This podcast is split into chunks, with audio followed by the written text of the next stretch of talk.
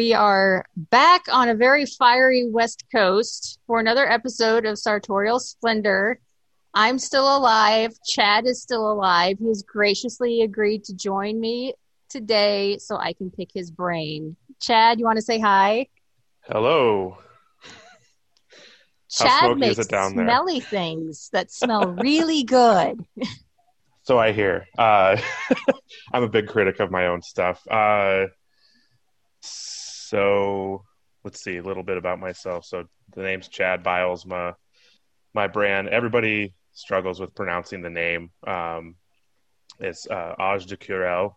The name kind of started off as a joke, and then it stuck. And I'm a big fan of not taking yourself too seriously. So um, I feel like that's that helps me operate in my creative process as well. Um, and once I try to be too serious, then things get messed up. So mm-hmm. I just like to be easy about it. So. well, you're in the right place, friend, because here at the Fundamentals, if we're not overly neurotic about analyzing things, we're a walking ball of chaos.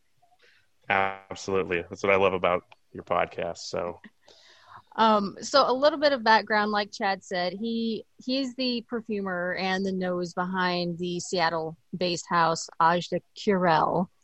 And I know you initially started. You had a Kickstarter campaign back in 2018. Yes, I did. And that was successful, and now we're here. Yes. I might add that it was only successful thanks to a last minute, very large donation uh, it, it kind of shocked me. I had actually resigned myself to having to just start from scratch because uh, I was about twelve hundred dollars short with an hour left to go, and then I was at work and I decided to check my email, and then I get this email saying congratulations, and I was like, well, that's rude, saying congratulations when I didn't get it. Well, someone had decided to drop twelve hundred dollars in last minute and I made the cut. It still managed to be, you know, two years till I was able to, uh, maybe a year and a half till I was actually able to launch. But yeah, it worked, and now here we are. Here we are, and you actually have six fragrances out now. Um, I've personally, uh, for those of you listening, I've actually personally reviewed um, Eau de Cologne I reviewed that for the site. You guys might have seen that. Uh, but you have three new fragrances out from your uh, black label line. Black, yeah, the blacklisted collection. Listed, sorry. Yeah, it's it's, it's Friday, y'all. Uh, it's the Friday when we're recording this. It's the Friday after Labor Day, and everything's on fire over here. So I'm going to blame the smoke inhalation. it's pretty awful. Yeah, it's. Uh, I uh, that the view from my apartment got worse since that that picture I sent you earlier. So See, uh, today uh, I found out Mr. Chad likes memes. So now I'm just like, oh no, we're going to get along way too well. Like, we love memes on the fundamentals. We will try to meme yes. anything we can. So I'm just like, and then you sent me the Game of Thrones one. I'm like, ah, you know us too well. hey, you know what? Nerds find themselves uh, and and we, we know how to entertain each other so. Exactly. Um, for those of you who are longtime listeners of game of thrones um, i will put the meme game of thrones of the fundamentals and you've listened to all of our unabashed book snobbery. Like if you guys basically followed us because we shit post everything on game of thrones i'm going to put the little meme in below and it's cheryl. You'll understand cheryl. You know who i'm talking about right after she blew up king's landing it's making fun of you know how one of our fires are because of a gender reveal pyrotechnic thing that went wrong. It's amazing. You'll love it. The death but, star one was classic too. The death star one was good. The watchman one he was just flinging memes at me left and right and i was like oh you're a nerd. We're gonna have fun uh-huh. today. Oh yeah. Yep. So, i'm uh i'm i'm a kind of across the uh across the board nerd. I'm uh I can obsess over perfumes, comic books, cars, music, subgenres of music, uh, you name it. I've I've probably obsessed over it. So now yeah. I know I've noticed when I check out your Instagram stories, you're a pretty big punk fan. Yes, yes, I'm. Uh, I'm a that's that's a big influence on a lot of what I do. When I was this is me showing my age, but back when I was in high school, I was on like the tippy tippy tail end of the Riot grrrl movement. So, okay. um, again, like I am uncomfortably showing my age here, but like high school Corey had some pretty colorful hair at certain points during her formative years if it wasn't like platinum blonde, I remember one time it was neon pink, one time it was like fire engine red, like Riot grrrl was my thing. I was just like the murmurs, especially. Yeah. And Leisha Hailey's like bright pink hair. I don't know why I thought that was the coolest thing ever. And I would I like mean... drive to school with my little adapter cassette plugged in in my like 94 Oldsmobile with my little Walkman playing You Suck from the Murmurs over and over and over on repeat. Yep. Yeah, I uh you know, I didn't I think I I think I caught the very end of that and just never really, you know, being being in the suburbs outside of Seattle, I didn't really quite catch up, catch on to that stuff um until years later and so it's it's one of those things where I have friends who were into it, and you know they they all missed the. Uh, uh, wow, I'm I'm just totally having a brain fart. There was a big reunion tour happening this year that ended up being canceled because of COVID. Bikini Kill, jeez. it's been a long day and smoke inhalation smoke inhalation. smoke inhalation that's our excuse today it covers it everything it is uh, but yeah, so I've got a lot of friends who were just, you know, for that reunion, they were just losing their mind. And I was like, cool. I had like, I get it. I, I, just wasn't there for it. So it's not mm-hmm. as, it's, it, it didn't have as big of an impact on me. Meanwhile, you know, what was it, three years ago, I got a chance to see uh, Limp Wrist play in Seattle for the first time in over a decade. And I just completely lost my mind and, uh, you know, cried for days afterwards. It was great. So, you know, I'm all over the place. So you grew into the see. I kind of like I was like, you know, high school Corey was super into punk, and then yeah, unfortunately, she found third wave ska and like. oh, less than fine. Jake that's... and Mighty Mighty Bosstones wound up like consuming my life in college, and then I was just like, okay, I'm going to go find the most obnoxious music possible, and that's just what I'm going to love. And now I'm like Eurovision trash. So everybody yeah, grows I, at their own rate. I will say, since you mentioned uh, Less Than Jake, the science of selling yourself short, when that song came out, that Amazing. was the theme song for my life right then. I was in the pits and just needed a change. And I heard that song and was just like, what? Somebody wrote a song about me okay, so somebody else acknowledges that ska music, third wave ska music, can be good. See, I'm not the only one. Like Dan and I, uh, one of the other managing editors for the site, it's like I swear we're the only two ska fans we know because anytime you bring up third wave ska to somebody else, they kind of give you that side eye, like, "Oh, you're one of those." Yeah, yeah. It you know a lot of people like to rag on it, and you know there there's a lot of third wave ska. And by the way, why is it that uh, ska and feminism are the only things we measure in waves? Like there's there's first really wave, second wave, third wave feminism, and first wave, second wave, third wave ska. Like I can't think of anything else that we have waves.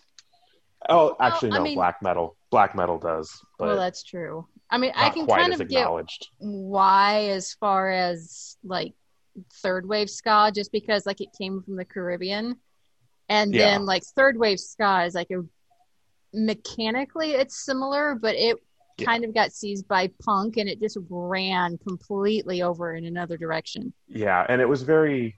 It felt in a lot of ways it was a lot more like pop punk, you know, uh, mm-hmm. Especially in you know the lyrical themes of it was uh, much more, you know, woe is me, girls don't like me kind of stuff. Um, you know, which is fun too. Uh, well, but I mean, it, it lent itself to doing covers of pop songs too. Like, I don't know if right. you've heard Save Ferris's "Come On Eileen." Oh yeah, oh yeah, yeah. Like that and, one. Yeah was Or, huge. or I, real, Reel Big Fish uh, doing uh, "Take on Me." yeah, that one. Um, It's classic.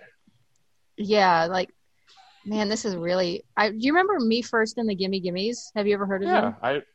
Oh yeah, I I listen to them all the time. Yeah, they're not necessarily ska, but they are like the kings of taking covers of of just like taking well-known songs, whether it's like pop or like 50s doo-wop or Broadway songs and just like completely reflipping them. Oh yeah, I I mean that they're they're probably one of the best cover bands ever. Um, they're just phenomenal, and and the stage banter of a live performance is is second to none. Um, yeah, they're it, they're just fun, just good times. Yeah, see, it's fun. It's fun music. I mean, punk can be very political, um, very, very overtly political. And one of the things that I know attracts a lot of people to punk music is the fact that it's like, I'm going to tell you how I think the world sucks, hmm and I'm not going to beat around the Mhm. bush about it. Yeah, yeah, and uh, and you know that's always been one of my draws to it, and I, I it's kind of weird how there's been this move recently. It feels fairly recent, at least, of these people, especially older punks, who are complaining about punk getting political, and I'm like, what have you been listening to? What were you listening to as a kid? I, Punk I, has I always been political. I, I saw a post on Facebook from uh, the dead Kennedys about something to do with Trump, and all these comments on there are like, "Stick to the music, keep politics out of it." I'm like, "It's the dead Kennedys.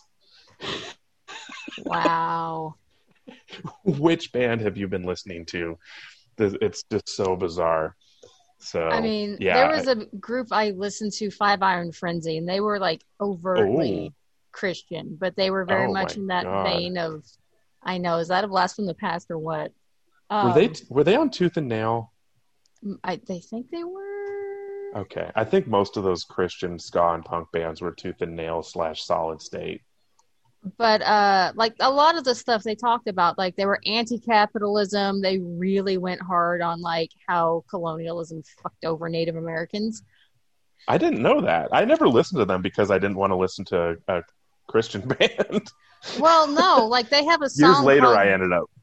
Yeah, like their song Giants. It's literally about the like one of the lyrics is the ghost of Adam Smith. There are giants roaming the land, i.e., the massive corporations. Wow, wow.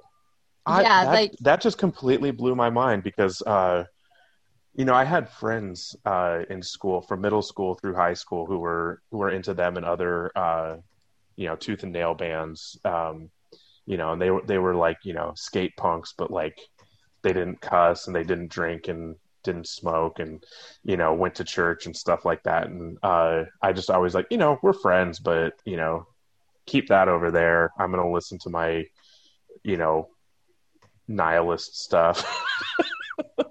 and Yeah. uh I mean, and, I, and I kind of I kind of feel like I missed out on uh, a bit of things uh, because of that. There's also some that I'm I'm glad I didn't listen to. Well, yeah. because, uh, they're not good people, but I got away with listen. Like I like I'm Muslim now, but I was born and raised in like the Church of Christ. okay, uh, which is a denomination of Christianity, which is like there should be no musical instruments in worship. So like I got to miss out on all of like that Christian contemporaries. I didn't have to deal with any of it.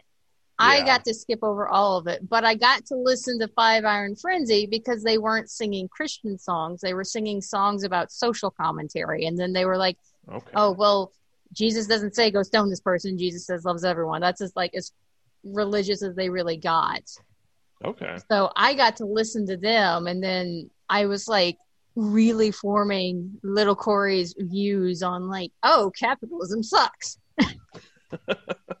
wow. See, I just had uh, I had you know Rage Against the Machine for that, and then you know that didn't last for very. You can only listen to that over and over so many times, and then you need to move on to something else. See, I like through a good part of high school, I was more like into metal, and then it was, uh, I think it was senior year. A friend of mine, uh, he was a punk, and he just was like, he was always, you know, he hated most of the music I listened to, but he's like, "Hey, you should listen to you know," and uh, like Hatebreed and Blood for Blood and Sick oh, so all. the harder stuff. Yeah, he he played me some hardcore, and that that drew me into you know the you know the hard hardcore, and then that ended up being my gateway into you know then he was like oh you know you should also check out social distortion and and then mm eventually next thing you know i'm like into all of it um and uh yeah it was uh, it you know i i was uh, like i mean i listened to everything and i don't mean like those people who are like oh i listen to everything except country and rap. I listen to like everything um from you know classical to harsh noise to you know Dolly Parton to well who doesn't love Dolly Parton? I mean come on. Seriously. And and you know Willie Nelson and then uh I don't know. I listen to all kinds of stuff but I feel like overall I just more identify with the the the ethics and attitude of punk mm-hmm. um and uh yeah so that's you know, and largely from coming from the uh, the politics side of it. So, yeah, but yeah, there's there's I. Speaking of Christian bands, though, I, there was one a friend of mine who, a friend of mine from high school, introduced me to Living Sacrifice, I've and they were like one of, the them, but that they, sounds they were like one of the heaviest. Yeah, they were like one of the heaviest bands I'd ever heard. He didn't know they were a Christian band when he introduced me to them. I and I don't I don't know how I missed with a name like Living Sacrifice that that's what they were. Um, it seems kind of obvious, especially with uh, you know an album cover that has a bunch of nails on it. I'm like, come on. Um, I used to do a lot of drugs, so um, that might have been why I missed it. Uh, but they're they're an incredible band, and one of those bands that uh, didn't later show themselves to be also horribly political pe- people with bad politics. Right. Um, they're they're actually from everything I've gathered, they're actually decent people. So, but I mean, I think it's something about with like people who either have been in punk or like retain that spirit of punk. You know, like the walking mm-hmm. chaos people. I think mm-hmm. you can see that like with your fragrances though, like the type of choices you make. I know with mm-hmm. my big thing when I reviewed Eau de Cologne was like you actually just decided I'm going to go there with the peppermint. Oh hell yeah! Oh, that was that was. I mean, as I we've we've had this conversation before. Like that that one was originally I was just making my own uh, aftershave, and I love mint. I love peppermint in mm-hmm. perfumes. Uh, I love a minty aftershave, and I was like, and I the original formula was actually more subdued on the peppermint. Um, so I when I actually made it into a perfume, I just I was like, no, this needs more. I gotta I got to amp this up. And uh, oh yeah, and I and I appreciate you appreciating the amount of peppermint that's in it because um, it's I yeah peppermint's amazing. Oh, I agree. Like I, when I did the review, um, for this particular fragrance, I wrote in there that I was one of those little weirdos that like I I could just do straight peppermint oil. Like I yeah, love yeah. peppermint, yeah. any kind of mint. Yeah. And actually, really quick because we completely launched into music and then we forgot to do a scent check. Oh yeah. Let's do scent check, and then I want to bring up you know just a basic conversation thread point and see what you have to what your opinion is. So really okay. quick, um, what is your scent that you're wearing today? I am wearing uh, LDDM by Tauer. Uh, I always mispronounce the name. L'air du Desert de Moroccan. Mar- uh, Close enough. Yeah. LDDM. It's one of the most amazing. Anybody who's listening to this will either figure it out or they'll go Google it. yeah, but it's it's that was my introduction to uh, more well independent and niche perfume. Uh, my wife bought me a bottle of it our first Christmas when we were dating, and uh, I just I it just blew my mind. So I, I just earlier this year uh, bought a new bottle uh, for the first time. So yeah, it's it's wonderful. I, I think it's one of John. Uh, he is our other fragrance reviewer. I think that's one of his favorites, actually. It. I feel like it has to be. I don't know how anybody smells it and doesn't fall in love with it. Um, Well, know, part of the problem is, is if you haven't smelled it and you put off and put off and put off doing it because there are all these other houses that you wanted to explore, and then everybody else hyped it up to you like, no, you have to do it. You have to do it. This is the best thing ever. In my experience, I was like, oh, this is nice. This is not what y'all hyped it up to be in my head. right. That is true. Um, But I'm John like that. was like you. Like that was one of the first ones that he got into niche fragrances with was LVD. L, L, uh, bleh. That's, That one. That yeah, that one. But- yeah. But you know, for me, like this, I just tried it like a month ago. oh, okay. So Wow. I so you had well- years of hearing yeah. about it. Yeah. Yeah. I, I'm like that as well um, with almost anything, uh, whether it's perfume or music. Like, you know, a new album will drop and somebody, everybody, everybody I know will be hyping it and hyping it. And I'll li- listen to it and I'll be like, okay. I think it's. Cool. I'm gonna. I'm gonna say it's that punk spirit because you're a little bit contrarian. Yeah. Yeah. when- I feel like, when, I like, feel like it's, the masses hype it up, like part of you just digs your heels and you're like, oh, I'll sing whatever. pretty much i think that's a good way of putting it um yeah it's uh yeah that definitely happens to me there's there's a few uh and I, honestly there's quite a few that are overly hyped in the uh fragrance community that Mhm. uh uh i think you've talked about on your show before. Yes, I have. uh, but before we go off into that, um, I'm actually wearing Confessions of a Garden Gnome from Fort and Manlé. It's a much greener scent because it's Okay. kind of warm over here, and I didn't want to put Okay. it on anything too heavy. yeah um, yeah but here's i need to my. check that one out I love them. I love I, I, would offer to send you a sample, but I think I gave it to Amina or maybe Dan. I gave it to somebody. I don't remember Okay. who. Um, I would recommend Fort and Manlé uh, trying them out, though. They do quite a bit of creative stuff, and their discovery kit isn't too terribly expensive, I don't think. okay Um, but to my question, it goes actually all the way back to what we were talking about with peppermint of like that was the note you decided to take a risk with, which I was really impressed by because hmm also with hype, it seems like sometimes the fragrance community can, you know, ma- and I say this with love. I say this with love. Mhm. Can maybe go through like, oh, this this is the note du jour of the hour, right right and yeah you know, I think for like the last two years, it's been oud. Yeah And I'm not saying it was bad even, but I'm like, yeah I get so excited when I see people experimenting with notes that aren't oud or animalics to see where we can push those. And it doesn't always work. Like my Mhm. fragrance review that went up today, um, MEM, like the guy tried to do something with lavender. It was too much for me, but I Mm. love that he tried it. Right. No, that's another one that I'm I I have to show a lot of restraint with lavender because I love it so much. It, I I really have to pull back with my use of lavender when I'm working on. I didn't project. think it was possible for me to be like, no, this is too much lavender, but MEM did it for me. The Wow. problem is it also has like civet and castoreum in there, and I'm just like, okay, these Mhm. three are not a good combo when they're this Yeah, I- strong. Yeah, that doesn't that doesn't sound like it would be great. But I mean, I love seeing, especially, and it seems a lot, especially with the indie creators. Um, like Mhm. you guys are kind of like you can kind of see it's like, well, okay, this has been really popular for a while.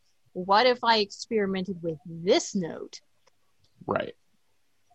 Yeah, and you know that's one of the things with you know being independent or you know niche brands is you don't have as much of the uh, there's a, there's there's a lot more creative freedom, and Mhm. uh, especially when you're independent, it's you're you're doing what you want to do, and uh, you, you're not getting the uh, what do they call them? Basically, you're not having a you know the corporate office sending you this write up of what they want, which essentially is, hey, you know, we want Sauvage and Chanel Bleu and you know whatever else that's very similar are really popular right now. also do that. Right. Like that, and it, the the that's one of the things with designer fragrances of of is that a lot of the time they're just trying to shoot for what's popular, and that's part of the reason why everything is oud right now. exactly. The the you know everybody has recently learned about what oud is, and so now I mean Axe body spray has an oud. you know, like yeah, and again, we're not saying we don't like oud or we don't appreciate it, but um, it's just everybody's doing it. right. and yeah and i i you know i definitely i've got one fragrance that's uh, an oud scent um and i plan on doing a uh, a fancier version of it um using some pretty expensive oud oil but it's not like i don't want to hype it too much you know Mhm. it's it's you know oud's nice i like it but come on guys we need some variety Right. Well, I mean, and I, I know I'm one to talk because, like, just this weekend, I got in um, whiskey oud from Farmacia, and I'm just like, yeah, I mean, I like Mm. it, but it's probably the only really super oud heavy fragrance I allowed myself to get because I'm hmm I'm a boozy note fan. I love Okay. boozy notes. I love Yeah. them. Creation E slash Enigma from Roja, hmm maybe one of my favorites. I've I've never I've only tried one Roja uh, perfume, and that was Elysium. So I I It's- don't have any I don't have a reference point. Man, I gave my sample to Amina. This is like three people. I was like, I need more samples to send to people. Um, it's a really, really good boozy fragrance. Um, okay. what else is a good one? Um, the Tragedy of Lord George from Penhaligon's. It has a really good brandy note in it. Um, I just love Penhaligon's across the line because I just I love fougères. I love Yeah. them. Yeah, I'm a Um, big Fougere fan. well, obviously we love lavender, so we must love and the barber shops. But um, Yeah. you know, so I I kind of ping pong back and forth between like boozy scents or like very um, incense kind of um, myrrh frankincense, like the spicier scents, or I love Mhm. barber shops. Yeah, yeah. I I have a tendency to go for really rich, uh, so, somewhat boozy. I, I guess you could say some of them are boozy, uh, but I feel like my my things that I bounce back and forth between are like really rich patchouli with like a heavy amber presence, Mhm. and then super fresh barbershop fougere, uh, bright, and then I have these moments of I'm gonna wear those obnoxious masculine designer scents. Um, I, I have this weird vibe with them. That there's some that I spray them on, and I know that I that it's obnoxious, and I love it. I mean, I've got a bottle of Mont Blanc Explorer, and my next purchase is going to be uh, Bleu de Chanel Parfum. So, you know, like what you like. yeah, I mean, I I uh, whenever I put on uh, Parfum. Why? Did I really just say Uh, parfum? Parfum. Wow. parfum, ah, it, that's the smoke. smoke. It's a smoke. There we Um, go. But I have uh, though Yves Saint Laurent uh, Y eau de parfum, and uh, it's oh my god, it's so it's so much, and I love it. I hated it the first time I smelled it. I was like, why is this getting hyped up so much? It might have been the hype that made me hate it, but then I uh, I tried it out again, and I just absolutely fell in love. And uh, it, but it's it's so much. It's it's there's there's an ingredient in it, uh, Amber Extreme, which that name is appropriate. It's it's a really intense amber. Uh, I'm pretty sure that's also in Kel- Kellen Kalan by Parfums de Marly, and then pretty much anything Dominique Ropion does has Amber Extreme in it, and it's just it is it's choking. It's so strong, but I love it. it's it's just like it's like the definitive bro ingredient. I mean, I think people, you're going to like what you like, and that's okay, even if it's one of those obnoxious things um, other people may not like.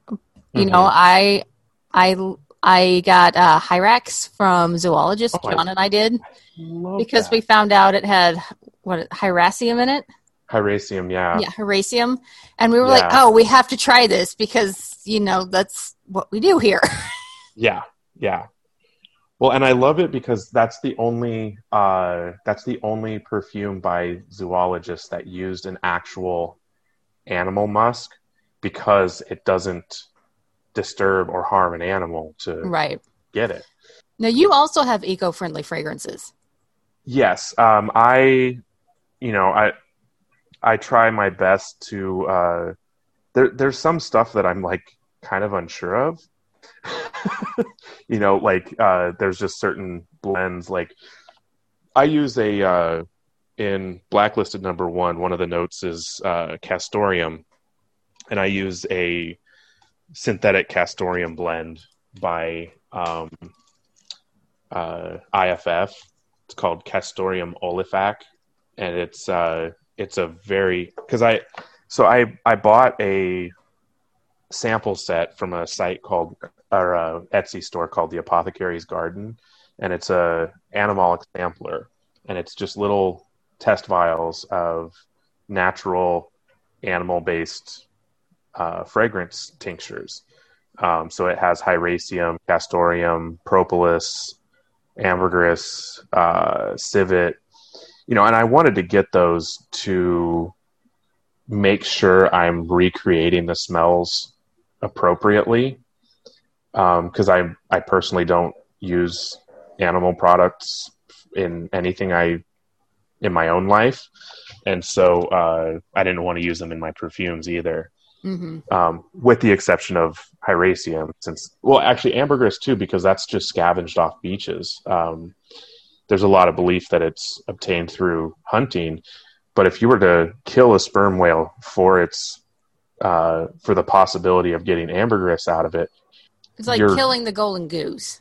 yeah, like I, I think only like three to five percent of all, and I think it's only male sperm whales actually produce it, end up producing it, and then the good stuff has to age like decades for it to be any good for perfumery.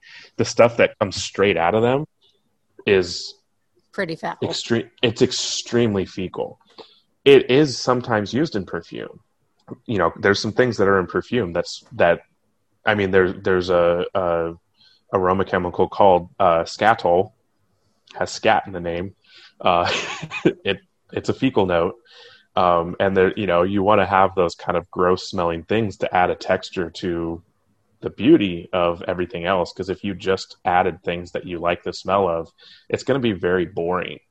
Um, you need to have that little extra to kind of give it a a texture and and a little bit more of a kick and sharpness. So but anyways yeah uh, i i other than the cost i'm i'm not opposed to using natural ambergris but it's just getting it getting it at a reasonable price and then also it being a consistent quality every single time hmm doesn't result in a consistent perfume. And Right. so uh you know because you're not always going to be able to get white gold ambergris from that was found on a beach in fiji you know? Yeah. and and that that's going to smell different than you know even really light colored ambergris that was found on a beach in california. Um so I mean, a lot of it is working with what you're able uh, to get your hands on. it's it, the consistency and that's one of the oh. Right right. And uh you know and that's I, like i use quite a bit of synthetics because one they're healthier for people. Like there's there's a lot of natural essential oils that are extremely toxic to people. Um, you know a lot of people have allergies. And so you know you want to have a consistent smell but you also want to have lower allergens. You know i do use naturals as well. And i, I believe eau de cologne is probably my most natural perfume that i have. It's at least 50% natural ingredients. You know there's some of them that are can cause people to itch you know Mhm. uh, there's ethyl eugenol or excuse me methyl eugenol in uh, everything from rose to clove to bay leaves and I think about two percent of the population ha- can get skin rashes from that. That's two percent more than I care to risk causing Right. problems for. so I try to sh- I try to show a little restraint on those ingredients. Well, I mean, it's not like the perfume industry hasn't had bad behavior in the past that would make us Oh, want yeah. to show restraint now. I know, like the musk deer was hunted Oh. almost entirely to extinction. Right. You know, and I know, like for some of those scents, you can't get it get it without killing the animal, like castoreum. Right. And you know the, the the the weird thing is is like with castoreum is it's the the castor sacs are actually a byproduct of the pelt industry. Tho- those are otherwise thrown away, and so you know some people view it as an ethical gray area of you know you might as well use all the animal um, instead of throwing away part of it, and so as a result, it's become a thing that's used in perfume. It's used in flavor. Well, yeah, maybe if you live in Russia. I mean, I'm it's- not mo- most against. Of it, most, most of it comes from Canada, but yeah, I mean, I I understand. You know, there are certain areas of the world where it does make sense to wear fur because if you're living in an Arctic winter wonderland, yeah, you know, you you need actually something that's going to keep you warm. So, I mean, I do get that to an extent. right, right. Um, but you know, it kind of seems like it's capitalist driven a little bit. oh, absolutely, absolutely. I mean, they the amount of beavers in just Canada alone that are killed for the pelt trade uh, is I don't even it- it's it's a shocking number, um, and I just you know I think of you know I like I'm a Buddhist and I just kind of think of those as all you know lives that were were stolen. You know, it was they're not ours to use. You know, it's it's you know I, it's one thing if if you say a prayer to the animal for for what it is giving you, but it's Mhm. another thing when it's you know. Yep, I'm going to make some money off this. Well, I mean, in Islam, you know, w- there are certain ways in which you have to kill the animal that are, you know, to be humane.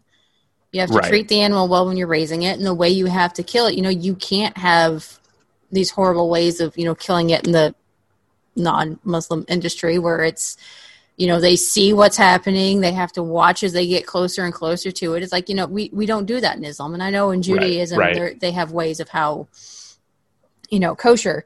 So you've got kosher and halal of, you know, how you consume things, and I think it, it's it's interesting. Also, you know, punk and Buddhism and perfume, like you can kind of see a little bit of like having spoken with you. It's like I can see how you have the notes you have. Yeah. yeah. Yeah. I mean, it's, uh, I mean, what, we what, I- what, I what was it we decided though? Uh, you have you you have a very rich uh, sartorial tradition back to the 1920s from your Lithuanian grandparents. Was that what we decided? oh, yes. Yes. Um, yes. That was the founding of, of my brand. Uh, no. Uh, Am I Oh, taking Lord. a pot shot at Creed? Yes, I am. yes. Yes. Uh, and a couple others, but they're the only one that really tries to, oh my God. Don't, my, The my others wife- at least will own up. Just like, well, yeah, but we rebought the brand back, so there's Yeah, been or, or at least they're not charging $300 a bottle. yeah. Uh, yeah, that that is absolutely absurd. Uh, I, th- I can't remember if I mentioned this uh, to you before, but that the oldest known bottle of a Creed perfume is from like 1973. I The knew it was 1970 something. Yeah, and it, it was uh, what's the, the the orange one?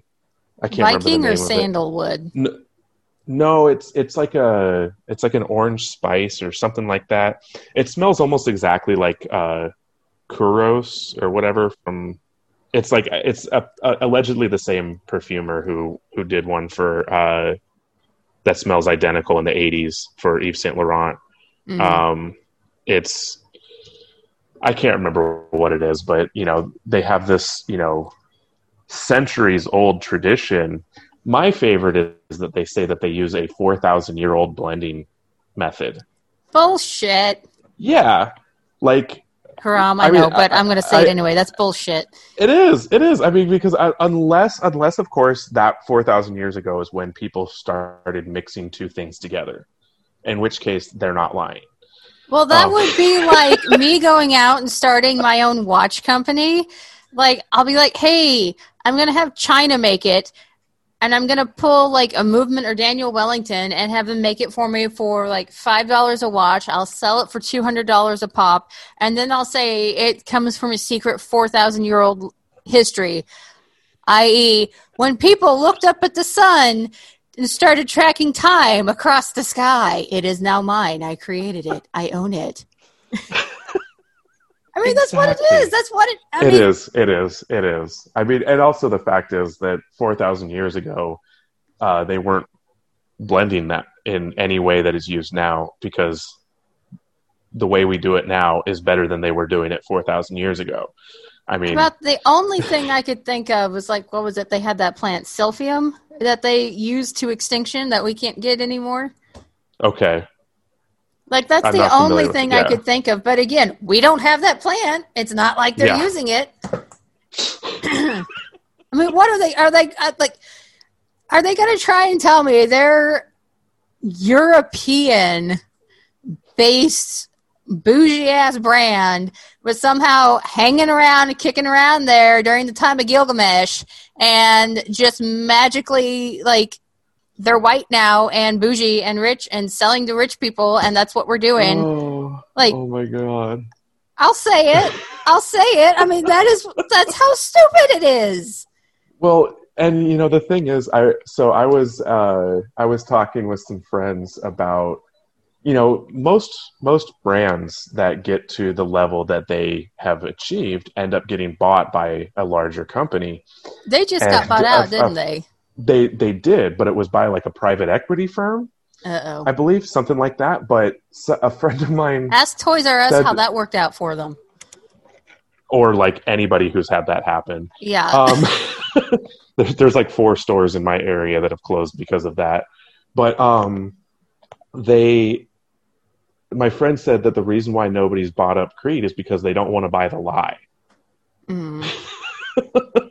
and I just was like, oh, oh, good point. Uh, you know, I mean, Estee Lauder isn't going to buy, you know, and then be like, oh yeah, yeah, uh, we're going to attach our name to this lie claiming 400 years of tradition or something, whatever it is I they say. You and uh, I talked about it. Penhaligon's has the history, and even they admit, like, Oh, well, yeah, we've sold the company a couple of times, and in the 1950s, we almost went completely out, and then what's her face? I can't remember her name right now. Came and bought us, and we came back into prominence. And right now, they're owned by a Spanish conglomerate. Um, yeah, I blanked on the name, but it's like they're open about it, and they still have Right. you know, Blenheim Bouquet. They're like, oh, here's this. We have, I'm blanking on their very first one, but it's like the stuff they made a hundred years ago, over a hundred years ago, you can still smell. Mm-hmm. Mm-hmm. I mean, Yeah. obviously the formulations And, probably uh, changed because of IFRA guidelines, but you know, Right.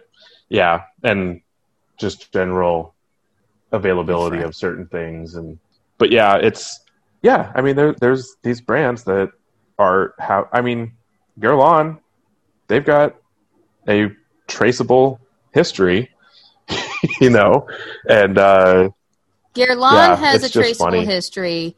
Penhaligon's has a traceable history. I know they're more designer. Chanel has a very traceable history. uh-huh. And they get very mad if you try to decant and resell their stuff. I did not know that. Oh yeah, they will sue the pants off of you if they find out you're selling decants of their fragrances. Really? Yes. Don't Here's the thing, kids, don't sell it on eBay. That's how they're going to find you. Yeah, yeah. I didn't, you know, because I was looking for. I wanted to try a an old Chanel. I can't remember what it was. It was this was like a couple years ago, and I was looking at all the different sites that sell decants, and I couldn't find Chanel anywhere. That's why. So Because they will would- sue you. You it. you have to go offline to find those. yeah, I mean, and they And will it- come at you 'cause, like, on- hard. on uh on the perfumed court they have there's certain ones that you can't buy if you live in New York, which I'd never heard of as being a thing. Uh, but there's certain I think I think like Givenchy decants you can't buy live in New York from perfume sh- or the perfume court. I always I keep wanting to say perfume shrine, which is a great blog, but not uh, st- not a store. Well, I mean, we all have our shrines. Everything we stack our Yes. fragrances on. Yes. I mean, yeah, I think it's uh, legal jurisdiction because they're they have a base there. I think, okay. Okay. I'm but sure also I know the Yeah. U.S. um USDA, FDA, USFDA. One of them, one of those agencies, basically, it's like for like beauty and cosmetics, you can't resell it. It's actually illegal to resell it in a different package than what you Hmm. got it in. So, like, you can sell a partial bottle if it's in the original bottle, Right. but you can't do the decant. You technically can't do the decants. A lot of these sites just kind of skirt it. Um, Yeah. but you can't you technically cannot resell it outside of its original bottle and that i know i'm, I'm pretty sure it's just safety guidelines from bygone years but it's technically i think Yeah. still not legal Hmm.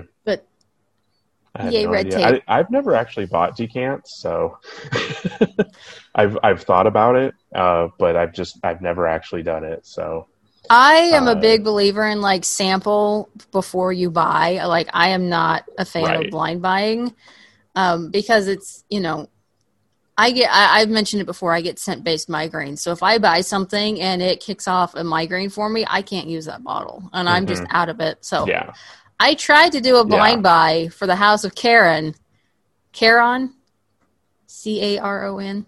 Caron. oh oh yeah yeah yeah Um, yeah whatever the that- anarchist. yeah. yeah, like I tried Okay. getting the anarchist and I sprayed it and I get like a migraine a month. And I thought my migraine was done. So I'm like, oh, okay, I'll try it. It's fine. Who needs to be careful? No. I got an extra two days of migraine out of that. So I'm like, okay, I blind bought this thing I can't use. Luckily, John loves that house. I'm like, John, you get to review this. You get the whole bottle. It's free. It's your early birthday. wow I'll write You know, it off on that's, that's what. I've been I've been thinking about checking that one out. Uh, It's but I- good. I, I definitely want to get a sample of it first. I mean, I, Um, I really enjoyed it, but it just sent me off on a migraine. I'm like, well, I'm obviously not going to be able to wear this one again. Yeah, yeah. God, I can't think of any that do that to me. I, I have a couple that will, when I first spray them on, will send me into a little bit of a sneezing fit. But then Mhm. after that, I, and it, I, I think, I think I'm starting to figure out what the the common ingredient is, but I'm not sure, so I don't want to say. But uh, there, I have a couple that will definitely do that to me. Um, but other than that, I don't really ever seem to experience any negative reactions to perfumes. Uh, knock on wood. Yeah, like I thought that the anarchist would be okay because normally what sets me off are like white florals. I cannot do white florals. Like the Oh, sharp, okay. watery white florals, I just can't do. So like a lot of Yeah. like typical women's fragrances, I can't handle. That's why I Right. You know, most of the stuff I'm reviewing is more unisex or masculine leaning, just because I can't right. wear it. Um, so I was like, okay, well, there's nothing in this one that would really ping me, and then it should be safe. It's not like it's super expensive; it'll be fine. Eh. Yeah. Yeah. Like Yeah, if I'd have I- blind bought a bottle of MEM, I would have been so freaking pissed off at myself. I'd have been Yeah, stuck with it. I've like the only times I've ever done blind buys is when they're like on a crazy sale. Um, You know, I I bought I bought a few different Burberry ones off of uh, Fragrance Net, and they they, they were like twenty five dollars a bottle. So Yeah. I, I didn't really feel like I was losing much, and they smelled amazing, and it was like cool. I, this worked out. Yeah, like sometimes it works out, but I'm more along the lines of just like, why are you guys going to take that chance when you could Yeah. get a sample for, especially on the more expensive stuff? Yeah. And I, you know, it kills me in some of these fragrance groups when people are, you know, they're talking about about to blind buy, you know, something from Creed, and you're just like, why love you have that yourself? kind- you have that kind of money, and also yes, please love yourself. Yeah. Like I mean, you can spend way less for something that smells better. Um, you know, and I don't mean clones or anything like that. I just mean that Mhm. the, that there are plenty of things that smell as good or better that don't cost an arm and a leg. So And I mean, you know, if you you're listening to this and you're like, but Corey, but Chad, I just really like Viking, then good for you. Yeah. You know, I like rock what you Viking. rock, not enough to buy a bottle. You know, we're just saying try some other stuff too that might be easier on your wallet when you run out Yeah. of that bottle. mm-hmm. Mm-hmm. Or just get decants. Yeah. That's that's one way to go with with those expensive ones. My thing, this is something that John and I have talked about. The batch. Oh I don't understand how Aventus, their quality control is so bad on Aventus. It and is. yet they somehow turned it into, oh, it's a big hunt for the perfect batch now. Batch wars. Everybody's documenting the batch. And now it's flown into every other, like, there are other niche houses and indie houses and designer houses that do not have the quality control problems that Creed does. That you don't Mhm. have to be like, well, what do you think of this batch? Is this a good batch? It's like, it's not Creed. It's fine. Yeah. Yeah. Yeah. It's I mean the, the only time I can see with any other perfume caring about the batch number is if they've reformulated it. Right. You know, in which case it might have changed a little bit. You know, I have I have a new and, and a vintage bottle of uh, the original green polo. hmm Uh, and there is a slight difference.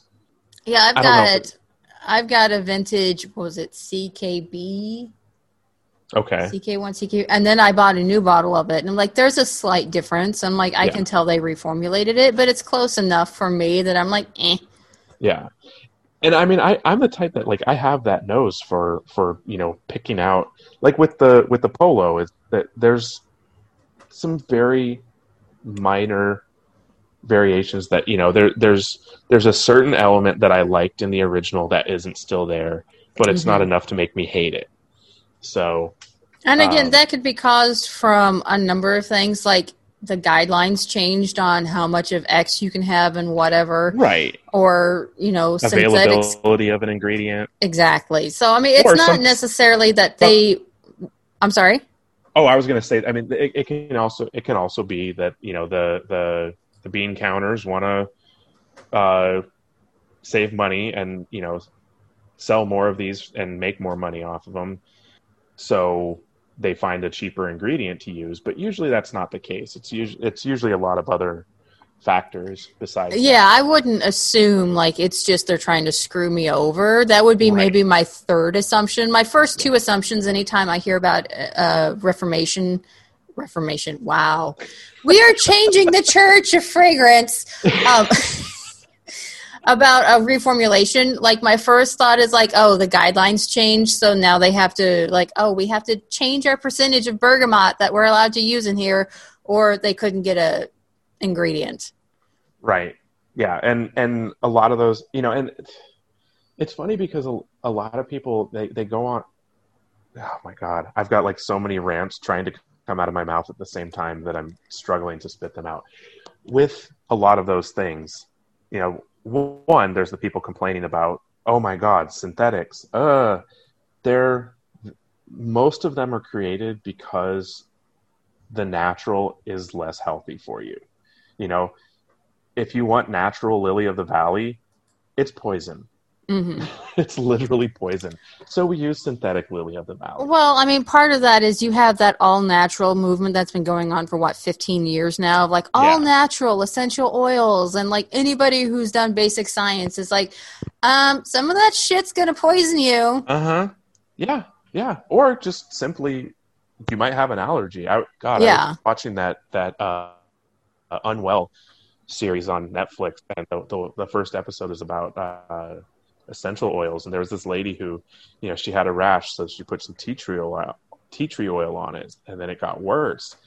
And everybody on the on the message boards were like, "Oh, it's not the oils you're detoxing just use more oil well next like i can't remember what the what the time frame was but then suddenly she has this rash spreading all over her body and she's got welts and blisters and it's like it was horrific and Mhm. and nobody who was in that that that world of you know essential oils cure everything would admit that maybe she had an allergy to tea tree oil because that to them it's impossible well Right.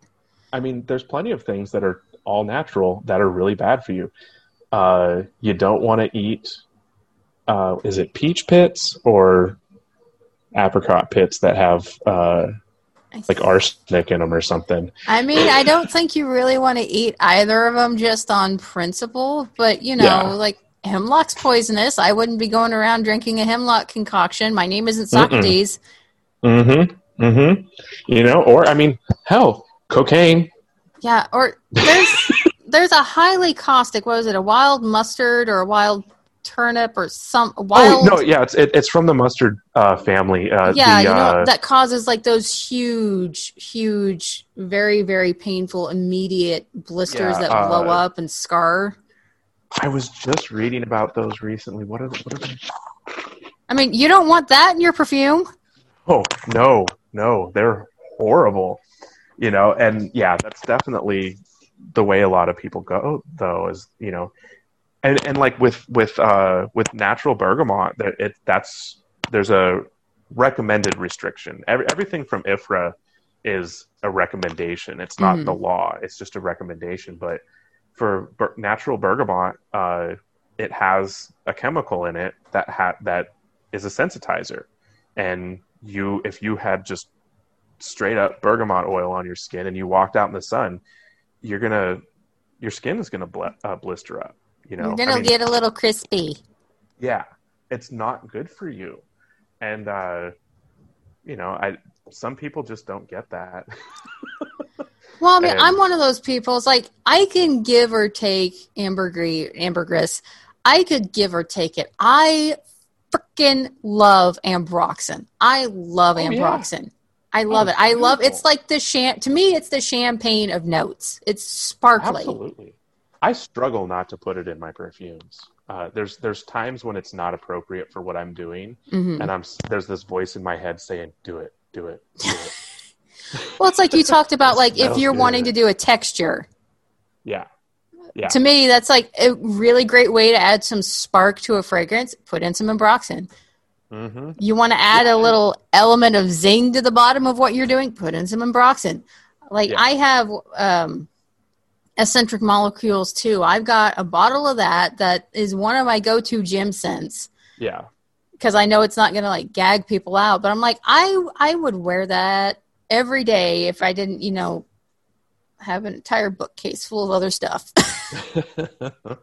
yeah. I uh, yeah that that's just the the first time I ever smelled ambroxan. I was it just my jaw dropped. I was like, "What is?" And it also made sense of why so many fragrances that I've smelled over the years smelled the way they do. hmm Um, you know, it it it instantly clicked what that thing was that is in so many perfumes that I own. Yeah, for me, uh, when I smelled isolated ambroxan, and then when I smelled like just pure undiluted neroli, Mm. Yeah, that I realized the first time I smelled neroli by itself was about a decade ago, and I was like, I've been confusing this with lavender. Wow, I'm an idiot. Um, but after that, you know, you you grow to enjoy this anything when you get to smell the isolated scents. I think it just really enhances how you can appreciate a fragrance. Right. Yeah, and it's uh, and that that's why I always recommend people check out the uh, the note study kit that um, Perfumer's Apprentice has. They Mhm. send you, uh, I think it's like forty four milliliter vials of dilu- pre-diluted, uh, uh, the most common fragrance ingredients. That you know they've got ambroxan, isoe super, uh, Bulgarian rose. Uh, I can't remember what type of jasmine, but it's you know a natural jasmine, all that kind of stuff. So you can sit there and smell oh, okay, this is what this is. That you know, and and you can learn to to break down a perfume just by smelling it and mm-hmm. it's it's wonderful that that was one of the things that I did that that got me into making perfumes it's it's uh it's a really fun thing to do and you know these days you know I get a new perfume and I smell it and I'm I sit there and I just the first I don't know probably 20 minutes I'm just sniffing my wrist trying to figure out what's in there Sometimes if, if it's if it's done if it's a really well done perfume, sometimes I can't because it's just so complex and so wonderful that I just can't put my finger on it.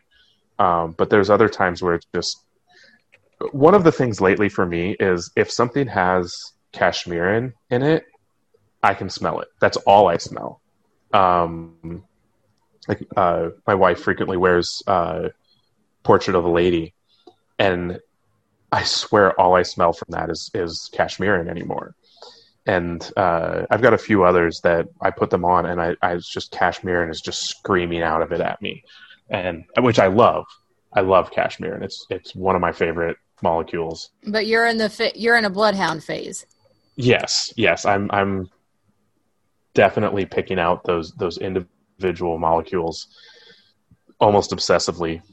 So that's how I am with Rose right now. I didn't used to be mm. so bad. I was like, oh, Rose is nice. That's fine.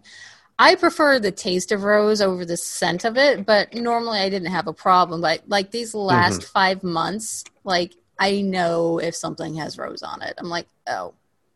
Yeah, it's uh oh man, that just made me think of God, now I want to drink this coffee. This this this coffee that we had a while back that had some uh, rose water in it. It was amazing. Rose Anyways, water is amazing. It is. Um, I highly recommend uh, trying some rose water out, especially if you're making lemonade. Ooh. Like rose water and saffron lemonade. Like if you love yourself and you can afford it, it is amazing and it will change your life. What? Okay, my mind has officially been blown right now. I've never thought of doing that, and I, if it was safe to go outside, I would go to the store to get some lemonade and try that out.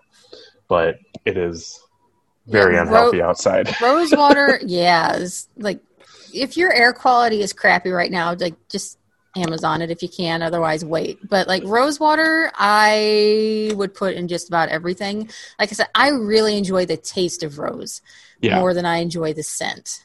And the taste, and I, I know there's people that are listening to this like, what the heck are you tripping on? you know, rose can be a very acquired taste. I understand. yeah. Well, so there was a there was a oh gosh, probably two or three years ago. I was at the downtown Seattle Nordstrom, and the Lancome counter had this special setup for some new perfume releases, and they had these little treats that went with each perfume.